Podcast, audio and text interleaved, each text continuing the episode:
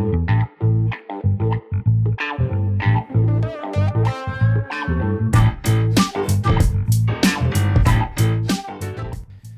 a tutti e benvenuti a questo nuovo episodio di Passion Talks, un podcast dove in ogni episodio mi siedo con ospiti d'eccezione per chiacchierare di ciò che amano fare e per condividere il loro viaggio alla scoperta di se stessi, cercando di scoprire nel modo più profondo possibile tutto quello che c'è dietro ai loro grandi successi. L'ospite di oggi è Fabia Maramotti. Fabia è una campionessa di Ironman e una vera appassionata di fatica e resistenza. La sua passione per lo sport nasce con il nuoto in acque libere, dove fin da ragazzina ha partecipato alle traversate più dure d'Italia ed Europa. Nel 2016 ha attraversato gli Stati Uniti in bicicletta, quasi 8.000 km da Seattle a Boston, per raccogliere fondi per la ricerca dei tumori al sangue. Nel 2017 Fabio inizia la sua carriera da triatleta e da allora partecipa a gare estreme sia di Ironman che di Ultra. Proprio l'anno scorso Fabio ha vinto tre degli appuntamenti più prestigiosi dei circuiti internazionali di Ironman, ovvero l'Eagle X-Men sul Gran Sasso, la tappa italiana dell'Ironman a Cervia e l'Ironman in Arizona. Può non sembrare vero, ma i 3.8 km di nuoto, 180 km di bici e 42 km di corsa dell'Ironman non sono neanche vicini all'impresa più ardua che Fabio ha fatto nella sua giovane carriera. Proprio qualche mese fa Fabio ha concluso al secondo posto femminile e al quinto posto assoluto l'Ultraman della Florida una delle gare più faticose e lunghe al mondo, che consiste in 10 km di nuoto, 475 km di bici e 84 km di corsa, quindi una doppia maratona.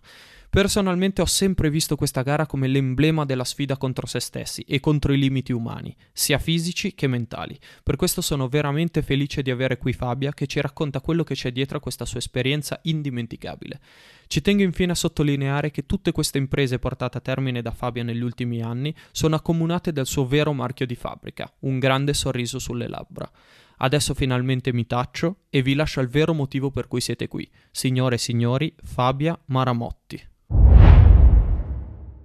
Eccoci Fabia, allora benvenuta a Passion Talks, sono troppo felice di averti qui e grazie mille della tua disponibilità.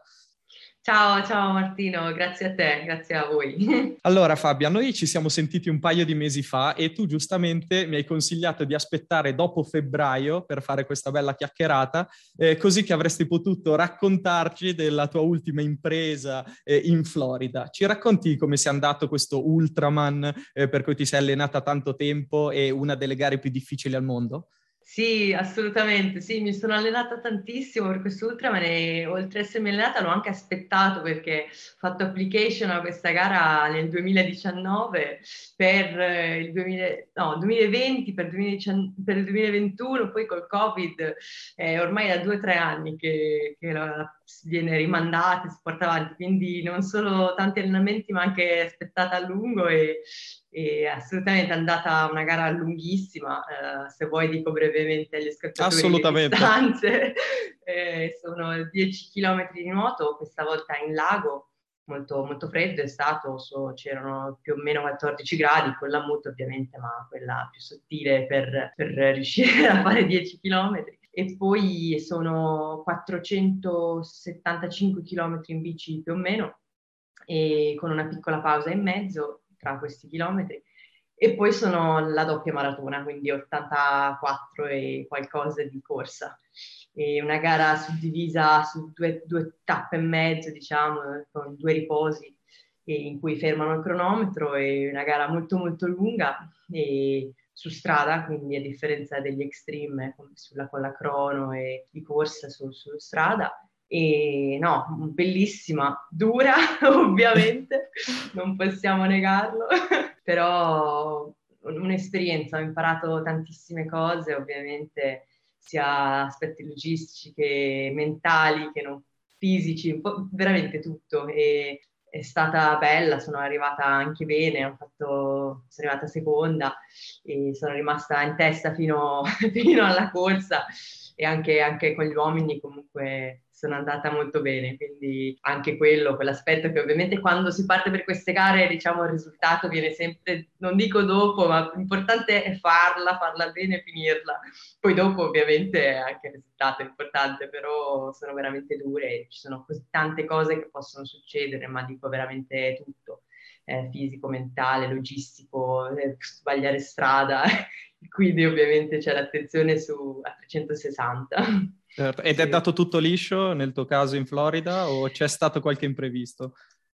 No, c'è, c'è stato qualche imprevisto, ovviamente avevo pensato a tutti i possibili imprevisti, ovviamente come risolverli. No, eh, allora diciamo il nuoto è andato bene, non ho mangiato abbastanza, quindi diciamo che ero un po', ho perso tantissime energie, l'acqua molto fredda ovviamente, è venuta l'acqua fredda è stata una cosa delle ultime settimane che c'è stato questo freddo pazzesco in Florida, ovviamente non ce l'aspettavamo, però ovviamente si perdono tantissime energie. Poi sono partita in bici abbastanza bene e ho sbagliato strada verso il chilometro 100 più o meno, ma meno male ho fatto solo 5 km in più, che su una gara così lunga sono anche pochi. e, però un attimo di panico ovviamente, mappe, non mappe, guarda, non guarda. E gli ultimi 10 km sono stati duri del primo giorno, prima tappa, e secondo giorno abbastanza liscio, ho avuto qualche ovviamente momento di panico quando cala un po' l'energia, però cioè, è stato molto caldo in bici il secondo giorno verso le ore centrali della giornata, ovviamente come possiamo ben immaginare. E la corsa è andata tutto liscio, eh, sono partita piano, andata piano, cioè piano nel senso costante, eh, sono riuscita a non guardare l'orologio, ovvero i chilometri fino al chilometro 36, sono molto fiera di questa cosa.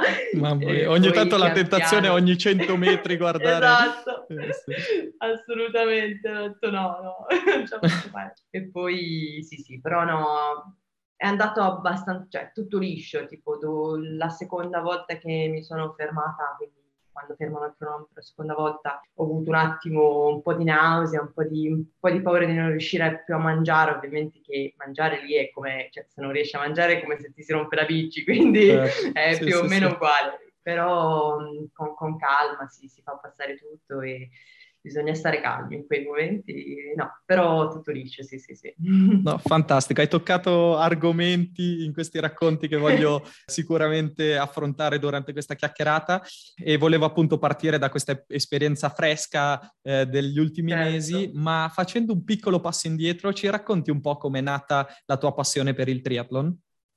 Certo, allora la mia passione per il triathlon è nata prima ancora di quella del triathlon, quella per l'endurance Vero più o meno quando avevo 15 anni eh, mi sono un po', non dico stufata, ma del mondo della piscina o del basket, di quegli sport un po' più, un po più corti, un po' più indoor. E allora ho detto, vabbè, faccio, facciamo, proviamo le acque libere. E mi sono buttata sulle acque libere un po' di endurance, quindi lunghe, fredde, un po' più estreme e mi sono piaciute tantissimo e poi da lì ovviamente ho continuato con le acque poi in parallelo facevo un po' di corsa fuori nei boschi così, un po' anche lì un po' estremo, ho fatto gli ultimi due anni di superiori in un collegio in cui c'era anche il servizio militare e ovviamente lì correvamo tanto. E da lì, diciamo, poi mi sono spostata sull'endurance di bici, ho deciso di comprare la bici più o meno quando avevo 19-20 anni. E ho deciso di, di, fare gli Stati Uniti eh, in bicicletta per raccogliere fondi per, per beneficenza, per una fondazione di ricerca, eh, tumori, e ematologia, queste cose qua. E è stato fatto da Seattle a Boston in bicicletta con la mia bici e la mia tenda ed è stata un'esperienza bellissima, dura ma bella, quasi 8000 km durante in, l'estate. Avevo letto 55 giorni di... Sì, esatto, più o meno facevo, facevo una media di 180, 100 miglia, ovvero 160, 160 e 180 km al giorno e poi sì, quindi non è una gara ma ovviamente è endurance a tutti gli, sotto certo. tutti gli aspetti e da lì poi, boh, dato che facevo tutte e tre specialità, ho detto perché non fare triathlon? E ho provato uno e ovviamente ho provato subito un mezzo Iron perché facendo endurance certo. ho detto perché no. Partiamo con uh, esatto. tranquilli. E sì, e poi da lì non, non ho mai smesso e faccio sia gare, fa, poi ho iniziato a fare gare di tutte le distanze, corte, lunghe, ho fatto per l'università anche le gare più corte poi ho fatto, faccio gare ciclismo, gran fondo, un circuito, ancora oggi faccio un po' di gare di acque libere, a volte 7 o 10, 15 km, quindi faccio anche ovviamente maratone, quindi faccio sia triathlon che le tre discipline un po' separate a seconda dei, dei momenti dell'anno. E per i triatleti professionisti eh, gareggiare è un lavoro, quindi trovare il tempo eh, per allenarsi non è così complesso come per i triatleti non professionisti, eh, che ovviamente hanno altre priorità, come te, se correggimi se sbaglio. Com'è che riesci a conciliare l'allenamento a famiglia, lavoro eh, e magari altre passioni che hai al di fuori del triathlon? Certo, questa è un'ottima domanda e direi forse la più azzeccata, no? E so che ci sono tantissimi triatleti, anche non professionisti, che lo fanno per passione come me e ci investono ovviamente tantissimo tempo e sicuramente è la cosa più difficile. Io lavoro in ufficio durante la settimana anche abbastanza, eh, anche più delle ore a volte necessarie e poi viaggio anche per lavoro, quindi spesso devo anche magari muovermi molto presto, molto tardi, un sabato, domenica. Quindi diciamo che appunto fare tutte e due è sicuramente la cosa più difficile. Diciamo che quando c'è passione, io dico, è fattibile, ci vuole solo una grandissima passione e diciamo vederlo come non sempre dei sacrifici, ma una cosa che ti dà qualcosa in più che sia l'energia per andare a lavoro la mattina, anche se uno magari si è svegliato molto presto, o, o nel weekend quando fare una gara e inizi la settimana magari stanco ma fresco. È sicuramente difficile, io poi magari parliamo di quando mi alleno, ma cerco ovviamente di allenarmi prima e dopo e dura o pausa pranzo, nelle pause. Poi diciamo bisogna avere la flessibilità di dire ok, questa settimana sono in, in giro per lavoro, magari corro di più, eh, l'altra settimana, non lo so, sono in giro per lavoro ma c'è il mare, allora vado a nuotare, quindi avere un po' questa flessibilità e, e non stressarsi, diciamo, se ci sono delle settimane in cui ci si allena di più, di meno, di più in uno sport. Io faccio così e penso che lo sport mi dà una grandissima, tantissima energia. Certo, certo, a volte ci si stanca, però è fattibile, è fattibile. Eh no, questo, questo, che hai detto secondo me è già il primo takeaway eh, che mi porterò a casa sicuramente, perché ogni tanto io mi eh, cerco, sono un po' perfezionista e cerco sempre di avere il plan eh, della settimana strutturato, però quello che stai dicendo tu è andare un po' più col flow, con le sensazioni, con le disponibilità di tempo e eh, logistiche in cui ti trovi in quel momento. Quindi vai un po' più di sensazioni, secondo me è importantissimo questo. Sì, esatto, diciamo che lo schema è super importante per avere risultati, certo, e quando è possibile seguirlo è, è il top. Però ovviamente noi lavorando o per stanchezza o perché finiamo tardi o per una, un motivo o per l'altro, non sempre è fattibile seguirlo ad hoc. Certo. E in quei casi lì è inutile farsene uno stress perché magari alla fine non si fa niente, sì, sì. dire ok, non ho l'energia o non ho tempo per fare questa cosa, ne provo a fare un'altra aiuterà magari meno, certo, però se si fa alla fine si sta anche meglio, perché se uno si stressa dopo diventa solo, sì, non serve a niente. Cioè, poi come tu ben sai, la gara è, un, è, una piccola parte del triathlon. Il vero lavoro duro è nell'allenamento. Se non ti godi il, il, processo e tutto quello che viene prima della gara, secondo me non la vivi neanche nel modo giusto. Quindi eh, sì, molto interessante sì, quello che dici. Allora, hai già toccato il lato mentale, che è forse quello che mi affascina di più del, dell'endurance, eh, mentre ci raccontavi dell'ultraman. Eh, cos'è che vuol dire a livello mentale mantenere la concentrazione per un prolungato periodo di tempo in tre discipline così di- diverse tra loro? Sì, as- eh, l'aspetto mentale ovviamente, come forse molti sanno, è importantissimo nell'endurance perché diciamo, a volte dico abbiamo tanto tempo per pensare, ma oltre a quello anche per, proprio per andare avanti. Spesso, a differenza di una gara più intensa, non è necessariamente il cuore o, o il muscolo che ci ferma, ma è la nostra testa che in qualche modo ci dice oh, c'è fatica, non ho voglia o una cosa, questo sia nell'allenamento che, che nella gara.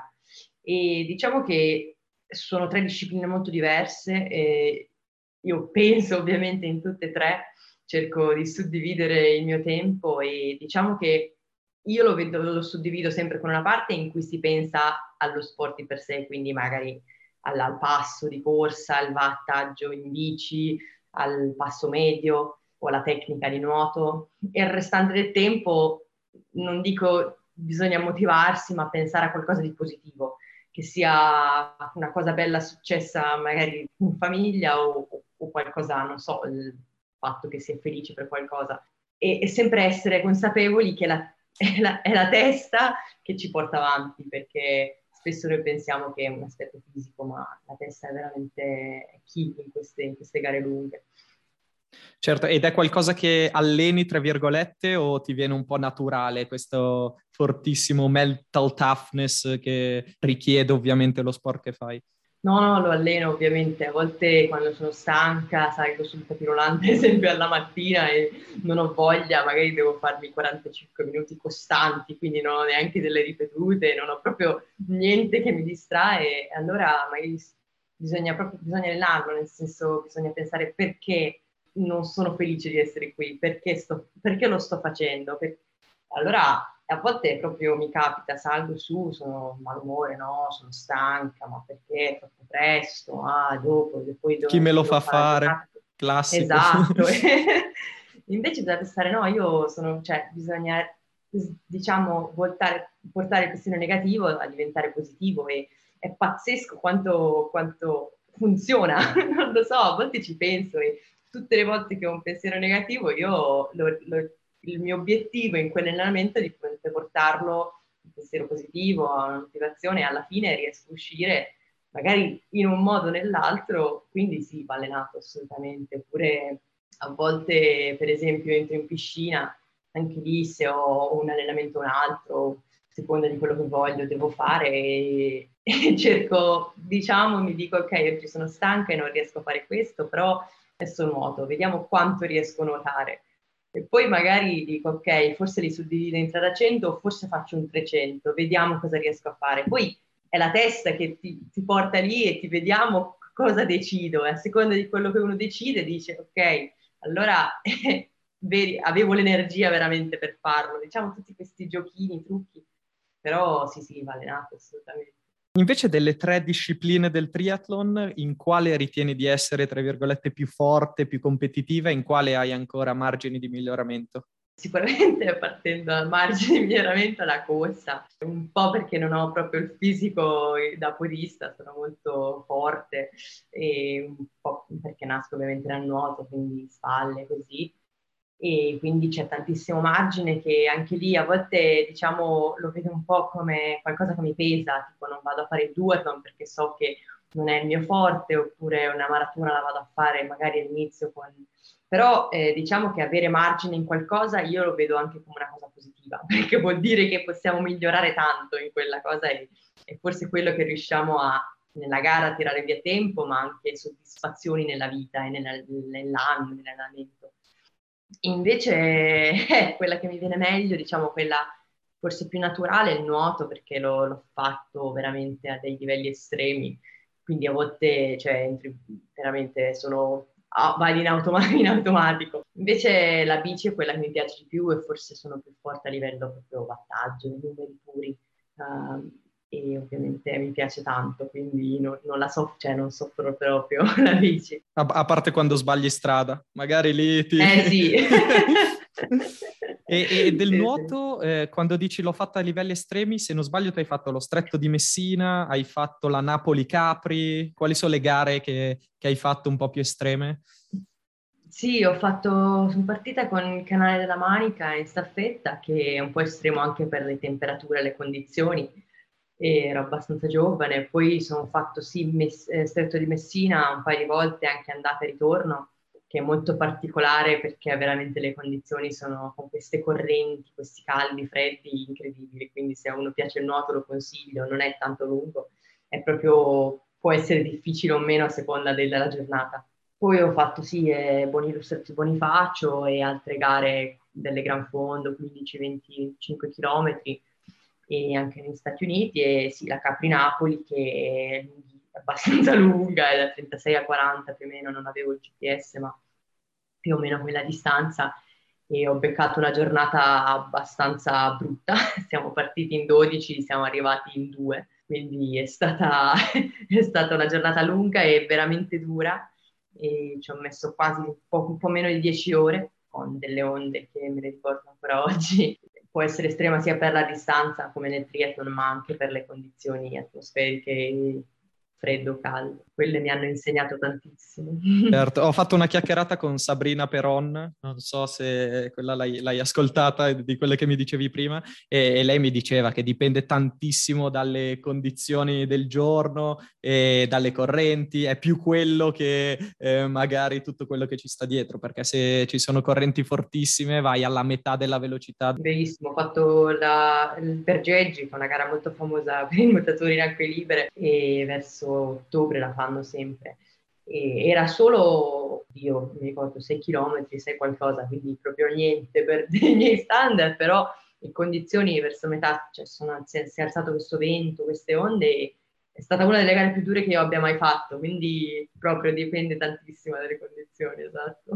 Fabio, abbiamo parlato di nuoto, di bici, di corsa, ma nel triathlon c'è anche un'altra fase, altrettanto importante, che è quella dei cambi. Eh, per chi dei nostri ascoltatori non lo sapesse, eh, i cambi o le transizioni sono eh, quelle fasi della gara in cui si finisce una disciplina e se ne inizia un'altra. quant'è che sono importanti i cambi e c'è una sorta di preparazione per ridurre il più possibile i tempi di cambio tra una disciplina e l'altra? Assolutamente, i cambi sono due, ovvero la T1 e T2, come la chiamano, transizione 1 e 2, e sono molto importanti. Ovviamente nelle gare corte sono importanti perché ogni secondo conta ed è sacro, quindi bisogna ovviamente fare il più velocemente possibile.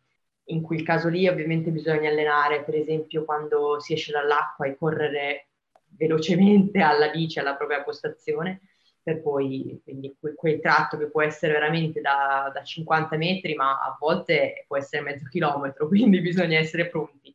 Diciamo che correre dopo il nuoto non è sempre così facile, nel senso che si passa da una posizione orizzontale a una posizione verticale un giro di pochissimo e poi bisogna anche correre. Ovviamente nel nuoto il sangue principalmente nella parte alta del corpo. E quindi io cosa faccio? Per esempio quando vedo che arrivo alla fine, per gli ultimi 100 metri, inizio a battere le gambe molto forte. Io lo faccio anche perché prima non le uso, quindi ovviamente è così che il sangue entra un po' nelle gambe e si è più pronti, non, si sente, non ci si sente svenire quando si alza. E quello è importante, la transizione 2 ovviamente passa bici a corsa, anche lì ovviamente bisogna fare veloce per togliersi le scarpe, mettersi le scarpe, non, non, dimenticarsi di togliersi il casco e queste cose qua. Nelle gare più lunghe invece è un momento, diciamo, importante perché divide le tre specialità e le divide mentalmente e anche fisicamente, perché ovviamente più la gara è lunga, più sono le ore che uno passa ogni, cioè, su ogni disciplina ovviamente usando certi muscoli e certe cose anche certi aspetti mentali, come dicevamo prima, quindi serve per fare proprio questo switch tra diciamo una disciplina e l'altra, ricomporsi un attimo, a volte sedersi se può servire o semplicemente salutare qualcuno che è lì fuori dalla transizione, un familiare, avere proprio un momento un attimo per riprendersi magari la specialità prima è andata male, tra virgolette, quindi non vuol dire che la prossima, deve, cioè la corsa o la bici deve andare ugualmente, quindi serve. Nelle gare più estreme ancora è importante per esempio per mangiare, un momento in cui il battito magari scende un attimo, è il momento perfetto per mangiarsi un mezzo panino. Cioè, e, cosa che tu hai fatto nell'ultra, per esempio? Io ho fatto nell'ultra, okay. esattamente, mi ero preparata questi mezzi tramezzini, ovviamente molto morbidi, con un po' di marmellata, un po' di burro d'arachidi, che sono facili da mangiare, però più il battito è basso meglio è. E ovviamente hanno i carboidrati, gli zuccheri, quindi i carboidrati, il tramezzino, i zuccheri, la marmellata e il burro d'arachidi, che questo ovviamente è fonte di, di grassi, un po' proteica. E quel momento lì, magari mentre ci si cambia, è il momento perfetto per andare in bagno in certi casi. E, ehm, com'è che imposti eh, in fase di allenamento la tua alimentazione e com'è che la gestisci durante la gara? Ne, ne stavamo proprio parlando adesso. Certo, l'alimentazione è importantissima sia durante la gara che durante il giorno l'allenamento, tutto. Diciamo che non è così facile come sembra ovviamente fare le cose in maniera corretta, però bisogna proprio vederlo come uno strumento che, che ti aiuta ad andare più, più veloce, a, ad avere le energie per fare sia l'allenamento o per arrivare in fondo alla giornata o così come anche in gara. Diciamo che il nostro corpo è come una macchina e quindi ovviamente abbiamo bisogno del carburante per farla andare avanti e non dobbiamo dimenticarcene perché sennò questa si ferma. Ovviamente, come tutte le macchine, se, ci, se, mettiamo la benzina in una macchina a gasolio, questa si ferma, perché ovviamente non, non, non, va bene. Quindi bisogna anche sapere che cosa mangiare e nelle quantità in cui mangiarlo e quando mangiarlo. Diciamo che io personalmente in allenamento o durante la mia giornata cerco di mangiare eh, sempre ovviamente tanto, ma suddiviso magari un po' in più pasti non per non avere un passo regolare, ma semplicemente perché anche lo snack a volte di mezzo c'è bisogno e non, non, va bene ovviamente fare un pasto molto pesante perché dopo non siamo in grado di fare l'allenamento dopo, oppure di andare a letto, dormire, recuperare e così via. Invece durante la gara e anche durante gli allenamenti più lunghi bisogna sapere cosa mangiare. In questo caso qua bisogna fare tante prove eh, con marchi o con diversi tipi di, di alimenti bisogna trovare il gel giusto ovviamente eh, e così via, o il, anche la miscela. Io personalmente nelle gare lunghe, ovviamente dove è necessario mangiare di più, man- preferisco mangiare verso la prima parte della gara, ovvero la prima parte della bici, diciamo, quando uno inizia veramente a mangiare delle cose più, io, io le chiamo normali, ovvero appunto come diciamo prima, che sia un pezzo di tramezzino o un cracker o una barretta di farro, cioè qualsiasi cosa, eh, o di avena, qualcosa di molto naturale o anche rice cake, ovvero proprio riso. E poi durante la seconda parte, avvicinandosi alla corsa, quando lo stomaco magari deve essere un po' più vuoto o almeno bisogna aver digerito, ovviamente si inizia a mangiare i gel. Eh, cerco sempre di non esagerare con i gel, soprattutto nelle gare lunghe, perché sì, hanno la composizione perfetta, è vero, magari un tramezzino o qualsiasi altra cosa, una banana non ce l'ha, però è anche vero che sono un po' più difficili da digerire, perché ovviamente sono un po' più chimici e quindi io preferisco mandare, mangiarli in seconda parte. Quando c'è molto caldo ovviamente bisogna sempre bere e tanti sali, io personalmente non mi trovo molto bene con le miscele liquide, quindi come viene chiamato liquid nutrition, perché sono un po' pesanti, però certe persone ci trovano molto bene, quindi lo consiglio, ovviamente è un modo per eh, ingerire tante calorie e non mangiare. A volte durante una gara molto calda, verso la corsa inizio a prendere una pasticca di sale ogni ora e mezzo più o meno, che, che diciamo porta avanti poi dipende tantissimo da distanza, per esempio un Ultraman cercavo anche una gara anche un Extreme, cercavo magari di rallentare anche un po' così che è più facile digerire e buttare giù, perché a volte tendiamo ovviamente a pensare ah vabbè tutto si può mangiare, però quando il cuore è a 165 battiti ovviamente non è molto contento lo stomaco, quindi magari anche prendersi quei due minuti. Ho fatto questo errore in alcune gare estreme, una fatto al Gran Sasso, l'Igolex, che all'inizio diceva no, devo andare, devo andare, sono in testa, devo andare, però magari prendersi quei due minuti per un attimo rallentare mangiare serve. E a, a lungo termine ovviamente si sente, sì. E per esempio questa cosa dei, dei battiti e il cibo non la sapevo. Quindi forse ho capito sì. il motivo per cui non ho digerito i gel alcune volte, quindi eh, lo userò come sì, poi esatto, dipende dalle distanze, alcune volte sì, sì. sì non, non, ci vogliamo fermare, non vogliamo rallentare, però soprattutto nelle gare lunghe, soprattutto chi, chi soffre un po' di stomaco, poi dipende anche dalle condizioni lo stomaco purtroppo è una cosa che quando inizia a far male o a dire basta è la fine, perché non puoi più met- o non riesci a più metterci dentro niente e nelle gare lunghe è un problema, o magari ci si sente anche male, quindi bisogna... Io ho iniziato a vederlo veramente come una priorità sia prima che dopo e durante, perché veramente è molto importante. E tornando a quello che stavamo dicendo prima degli allenamenti, eh, ci racconti un attimo come suddividi nella tua giornata infinita i tuoi allenamenti nelle tre discipline, magari con un esempio di una settimana tipo, eh, un paio di mesi prima di un Ironman? Sì, la mia settimana tipo è ovviamente lavorando, come abbiamo detto, è il weekend lo carico, quindi partendo dal weekend e di solito faccio il lungo in bici e il lungo di corsa, eh, sabato, domenica o il combinato, uno dei due giorni.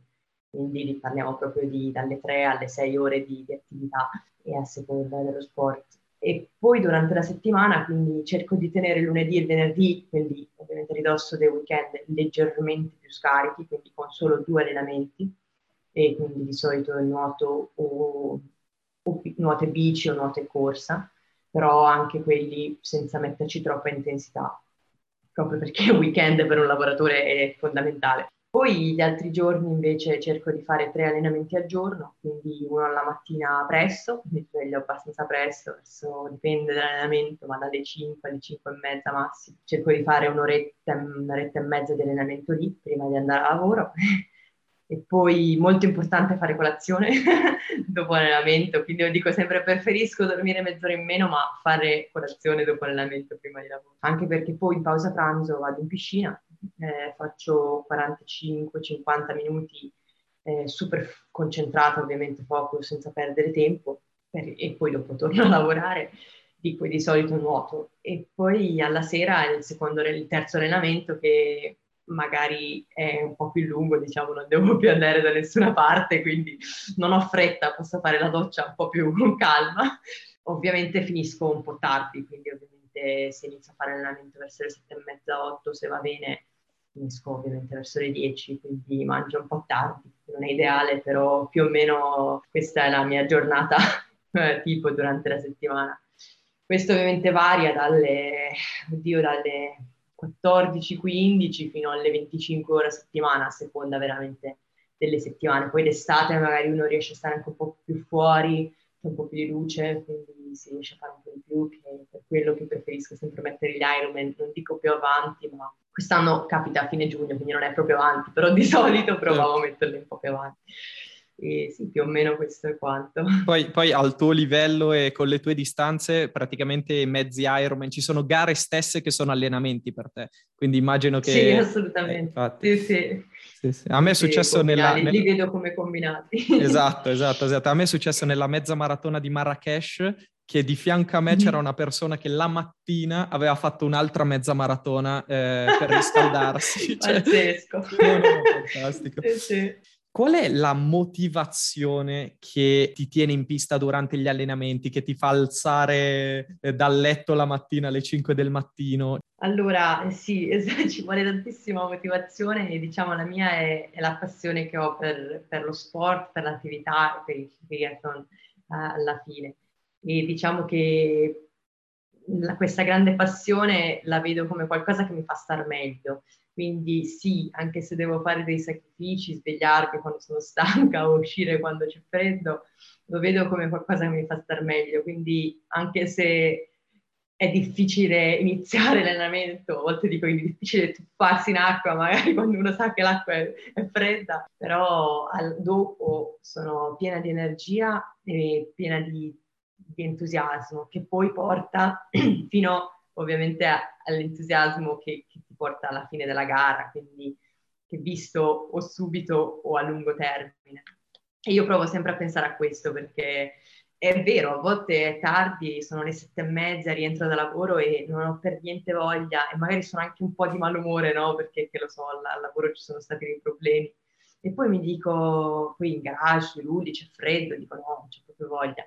Poi però dico, adesso in quest- sono in queste condizioni, dopo l'allenamento starò meglio. È vero, è duro, ma starò meglio. Quindi la motivazione è che c'è qualcosa che ti fa stare meglio, sia subito che ovviamente la gara di per sé. È verissimo, è verissimo. Ogni tanto ci sono giorni in cui l'ultima cosa che vuoi fare è andarti a fare una corsetta, ma è matematico che dopo la doccia ti senti benissimo. Secondo me, anzi, cioè, sì, ho letto che anche io. proprio eh, c'è qualcosa di chimico, di fisiologico, il cosiddetto runner's high, che dopo aver eh, rilasciato endorfine stai veramente bene, vuoi spaccare il mondo, è una sensazione, eh, è paragonabile secondo me anche ad alcune stupefacenti. Secondo me è, esatto, è fantastico. Sì, sì mi hanno girato qualche articolo su, su questo argomento. Dico, Fabio, ma tu, tu, come se ti facessi le canne? Io, perché? Eh, guarda, guarda questo articolo. E io dico, vabbè, oddio, adesso non esageriamo. Dicono che allenarsi più o meno uguale. Esatto. Bellissimo.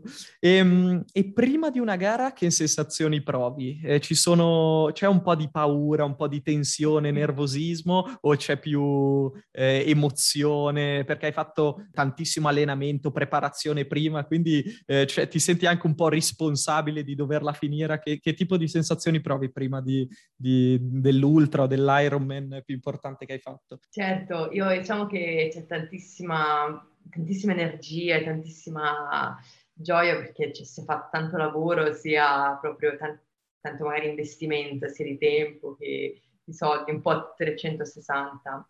Magari anche per l'Ultraman, per esempio, ci vuoi bisogno di una, di una, una crew di supporto, quindi anche le persone che sono lì, che, che, che ti hanno accompagnato, così come anche nella vita, magari familiari. Così. Quindi c'è questa grande gioia, certo, la tensione un po' la responsabilità c'è, soprattutto andando avanti ovviamente, e sia di finirla che di finirla bene. Però io lo vedo come qualcosa che mi dà ancora più forza perché bisogna vederlo così.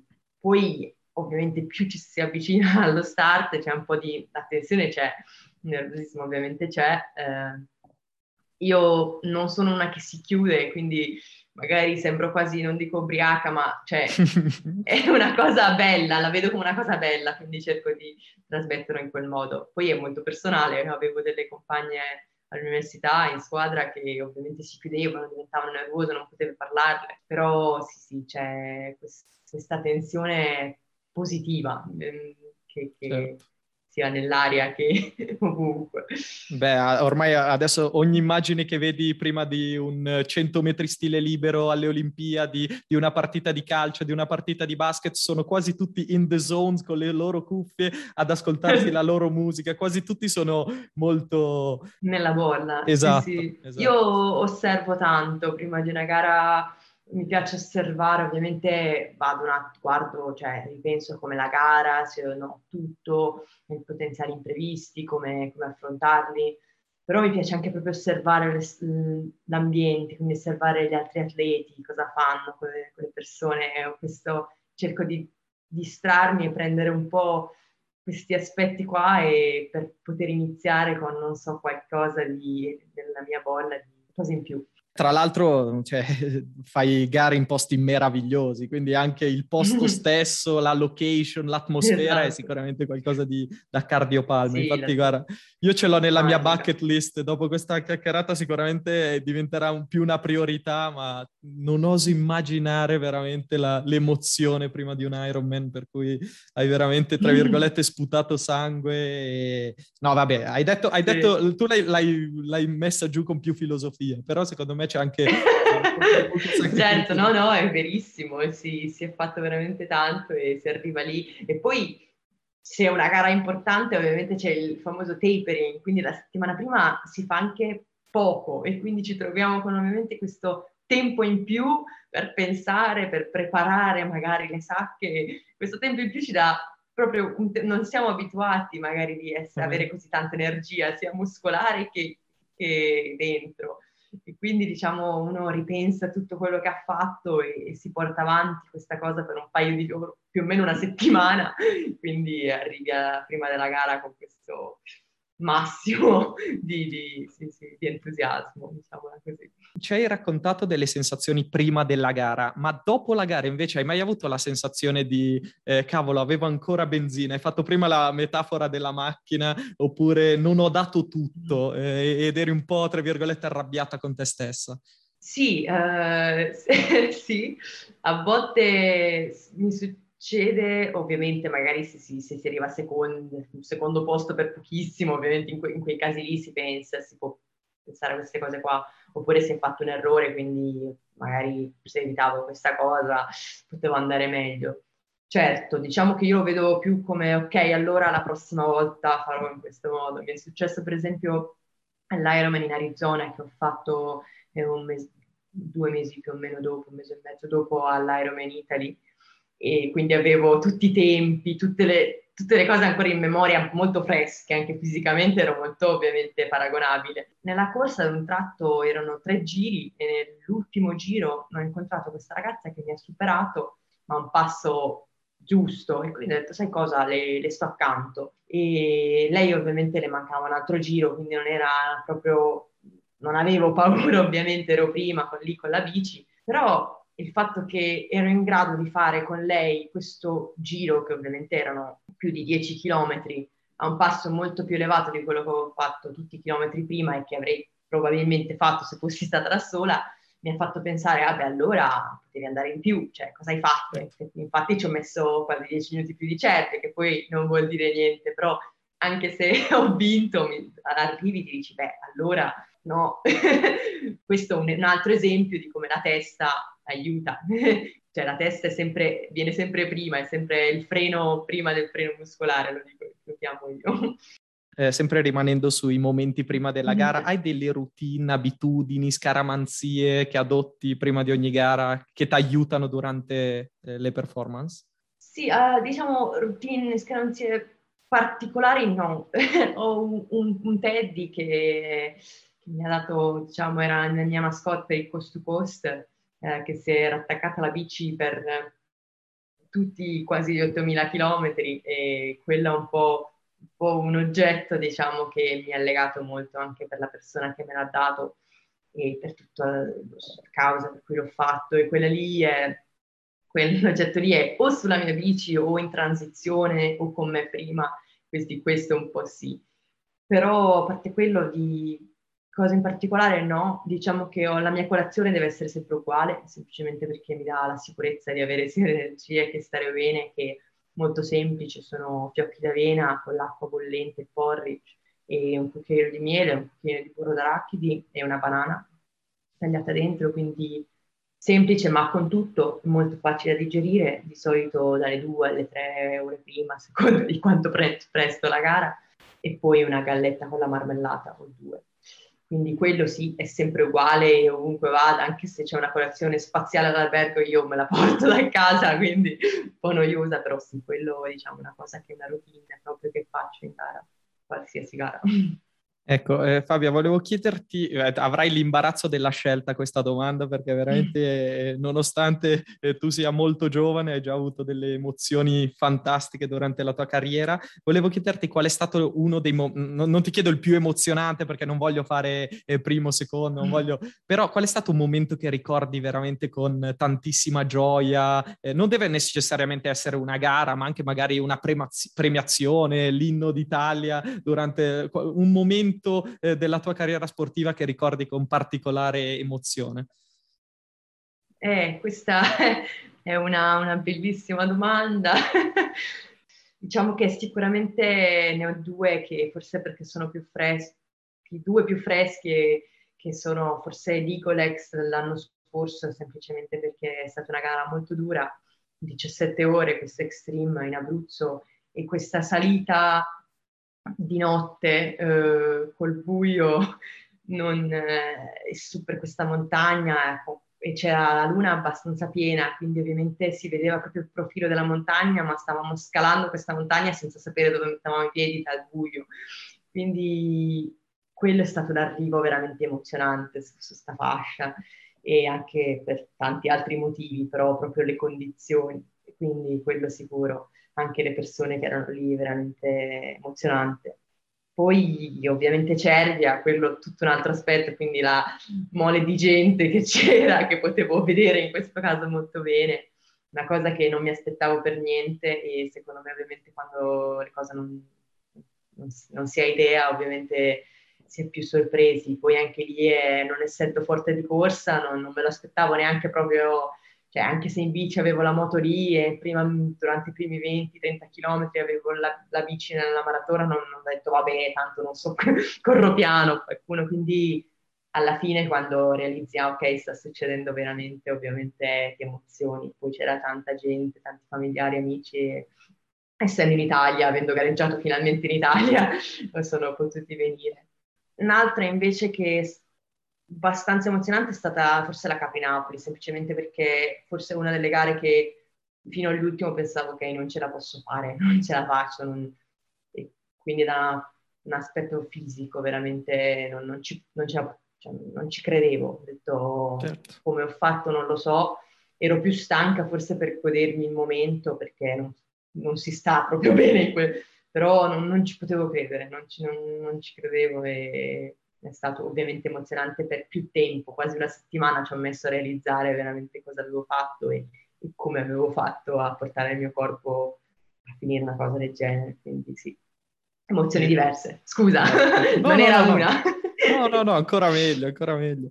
E, ehm, ogni atleta ha momenti di gioia, ma ci sono anche momenti difficili. Hai qualche momento difficile che ti viene in mente, eh, che magari ti ha fatto diventare la persona che sei? Tu, ho già capito che hai un mindset molto eh, resiliente, quindi sono sicuro che da questo momento ne hai tratto qualcosa di positivo sicuramente, ma c'è qualcosa che eh, ti viene in mente? Ma mh, grandi delusioni, meno male, eh, dico, per quanto riguarda gare o le mie avventure che ho fatto, non ne ho avute, per fortuna, fino adesso. Ovviamente ci potranno essere gare che sono andate peggio, ma non le vedo come delusioni, tanto più come ovviamente modi di crescere. Diciamo che delle cose, dei momenti difficili che forse sono rimasta un po' delusa da me stessa è quando hai dei momenti un po' down, che sei un po' giù, magari l'allenamento, come dicevo prima, non ti dà l'energia, ma ti mette più di malumore perché è andato male o perché non sei riuscito a fare una certa cosa. O, e questo spesso forse mi succedeva con la corsa, ovviamente non essendo il mio forte, quindi magari quando non vedevo il miglioramento che mi aspettavo, non riuscivo a fare una certa distanza, mi fermavo per un motivo o per l'altro in mezzo a una ripetuta Ovviamente quelli sono delle, sono delle delusioni, però eh, da cui si, si, si, impara tantissimo, dei mini attacchi di panico ovviamente, quelle cose che dopo ci ripensi e dici ma perché eh, sono, non ci posso credere che, che, sia successo e sono delusa da me stessa, però sono ovviamente dei momenti esatto, quelli che ti rendono più forti, ti fanno andare avanti e la prossima volta sai cosa aspettare. E, invece infortuni, momenti in cui magari ti faceva male il ginocchio durante l- la corsa, qualcosa del genere? Sì, sì, esatto, la corsa è ovviamente quella che ci si fa più male. Ho avuto una piccola frattura da stress, non facevo neanche ancora triathlon eh, a questi livelli, quindi diciamo facevo tanto nuoto, quindi sono riuscita diciamo a passare a quello, uh, sono, sono uscita anche abbastanza velocemente proprio per questo motivo, perché non avevo ancora il triathlon nella gara di per sé come obiettivo. Peraltro, diciamo che a volte hai, ho avuto delle, magari delle, non è molto bello da dire, ma delle vesciche che venivano dalla corsa veramente brutte, che ti fanno, cioè ti si infiamma proprio il piede, non riesce a dormire perché pulsa la notte e sembra una scemenza ma non lo è perché bisogna veramente un attimo fermarsi anche se puoi metterci i cerotti che vuoi ma bisogna veramente cioè, fermarsi un attimo e dire ok devo farlo passare, devo andare avanti, è inutile che mi spero fare una cosa così stupida come non tanto ma e quest- queste piccole cose, oppure anche a volte che qualche infiammazione al tendine, però ho imparato che se uno lo nota subito, ovviamente ci si, non bisogna fermarsi, semplicemente adottare dei modi per evitare, che ovviamente abbiamo questa grandissima fortuna noi triatleti di avere tre sport. Io dico sempre, non è la settimana in più o in meno di uno sport che ti fa ti rende ovviamente, anzi, forse fa sì che uno ci si concentra più sulle altre due. Quindi il cross training è una grande fortuna che abbiamo e bisogna adottarlo subito, non aspettare, perché ovviamente più si aspetta peggio è. Adesso che abbiamo parlato di allenamenti, preparazione mentale, eh, hai qualche consiglio per chi dei nostri ascoltatori vuole avvicinarsi al triathlon? Assolutamente, sì. Um, Intanto il triathlon, come ho appena detto, è una, secondo me è uno sport bellissimo proprio perché è vario. È vario perché abbiamo non solo le tre discipline, ma anche all'interno delle discipline, per esempio la corsa si può fare in montagna, sullo sterrato, eh, in discesa, in salita, in pista, velocità, lungo, corto, uguale con la piscina, partiamo dalla 25 alla 50, al lago, al mare, in vacanza, non in vacanza e uguale per la bici ovviamente, quindi è veramente vario e questa è una fortuna che magari il ciclista di per sé all'inizio lo vede come ah voi siete matti, ah ma fate un po' tutto così o, o il podista, però secondo me soprattutto per un amatore o qualcuno che lo fa di hobby, per passione, è una bella cosa. E poi bisogna fare tutte e tre, tre discipline con tanta passione e non disperarsi la, sulla disciplina che ovviamente viene peggio. Ovviamente all'inizio se uno vuole migliorare bisogna un po', si tende a non fare, dato che magari non si fanno così tanti allenamenti, a tralasciare un po' quella che piace meno. E questo a è un po' un errore perché si inizia, non dico a odiare la disciplina, ma si vede sempre, ah adesso devo anche correre, devo, ah però prima o poi devo anche andare in bici. Invece se, se, si fa un po' regolarmente non si vede come un nemico, ma come qualcosa magari eh, un po' più challenging, quindi l'obiettivo che alla fine si è anche più contenti quando si è fatto quell'allenamento di quella disciplina lì. Quindi questo è un consiglio che do, mai odiare una disciplina o un tipo di allenamento.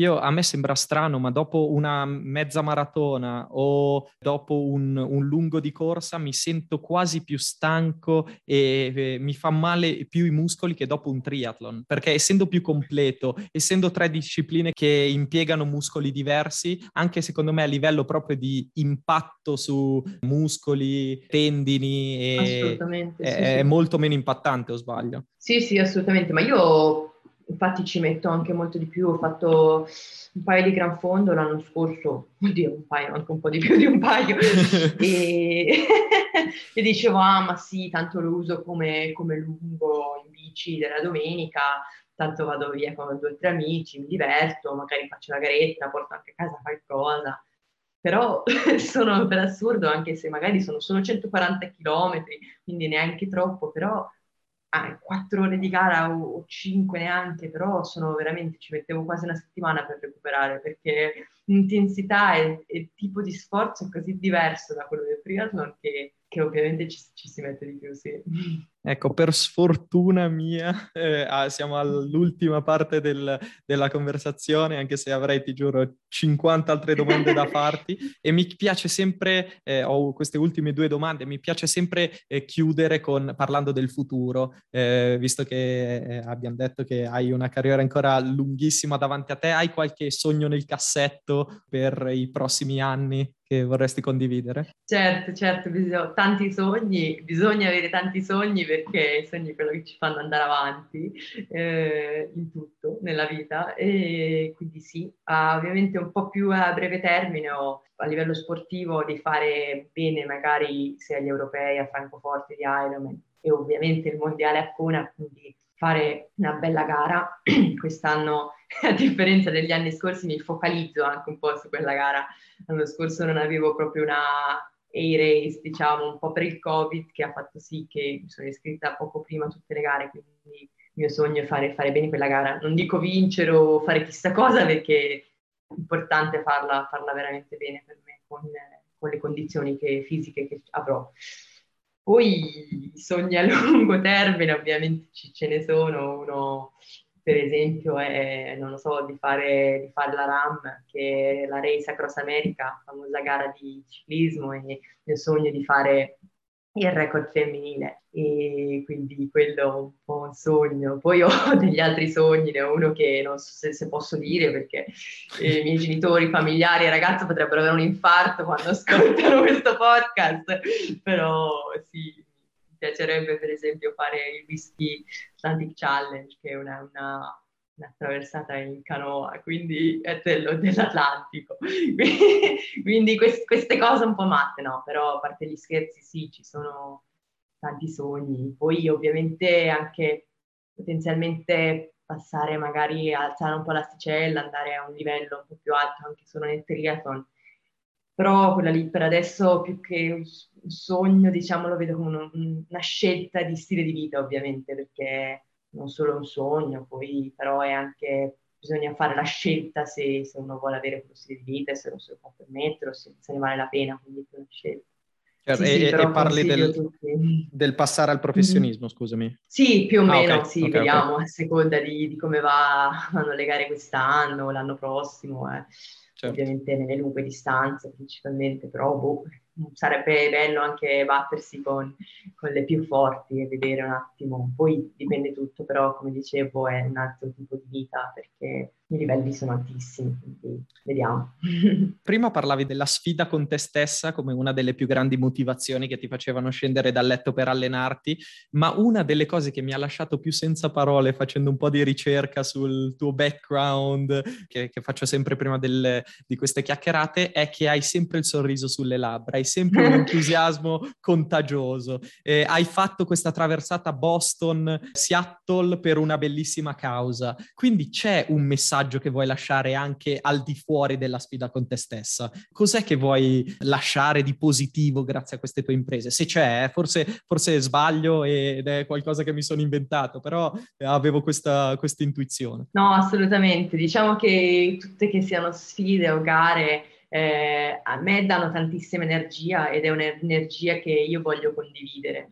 Quindi voglio, mi piace tantissimo condividerla e, e lasciare un messaggio, questo messaggio di grande gioia di, di, qualcosa che il nostro corpo ci dà e come anche tutta la, eh, ovviamente quello che ci sta intorno, anche i volontari alle gare. A me piace sorridere, piace ringraziare perché mi piace vedere tutto un po' a 360 e il messaggio è proprio che è bello condividere eh, la gioia dello sport e della vita e secondo me se la condividiamo è anche, è anche più bello. Quindi questo è un messaggio che vorrei lasciare, provare a portare magari anche altri a provare le stesse sensazioni, le stesse emozioni, non, non tenersele per se stessi. E questo è il motivo per cui io sorrido e, e a me dà tantissima energia, mi viene naturale, devo essere sincera, quindi anzi mi, viene, no, quando vedo le persone che non si stanno divertendo mi, mi viene proprio da anche all'Ultraman questo mi è successo, c'era questa, questa ragazza, ovviamente professionista, che era un po' più tesa, un po' più seria,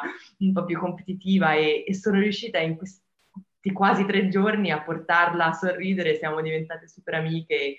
Ovviamente se uno riesce a condividere queste cose è, è bellissimo. Eh, guarda, non, eh, abbiamo chiuso nel modo migliore e spero che sia proprio questo il messaggio di questo eh, fantastico episodio e, e, ti ringrazio per questo, sì. eh, questa chiacchierata. Io ti sono farò... sempre qui, quindi sì, se qualcuno vuole, vuole, ha bisogno, vuole consigli io sono super disposta a rispondere a qualsiasi cosa. Do, do, qual è il posto migliore per eh, magari farti diciamo, Instagram? Forse Instagram esatto e Facebook. Eh, sono, non sono troppo social, ma rispondo a tutti, quindi assolutamente sì. Eh, Fabia, ti farò il tifo in questi grazie tuoi mille. sogni futuri e grazie mille per questa chiacchierata. Adesso ti eh, lascio andare a cena e ti ringrazio ancora tanto. Grazie Martino, grazie a tutti e buona serata. Grazie mille per aver ascoltato questo episodio di Passion Talks. Spero che vi sia piaciuto e vi ringrazio per averlo seguito fino in fondo. Se avete trovato valore in questa chiacchierata, il modo migliore per sostenere questo podcast è lasciare una recensione, condividerlo con gli amici a cui pensate possa interessare o condividerlo sui social media. Apprezzo tantissimo il vostro supporto e vi prego di contattarmi direttamente su Instagram o su Facebook se avete feedback o idee per migliorare i contenuti del podcast.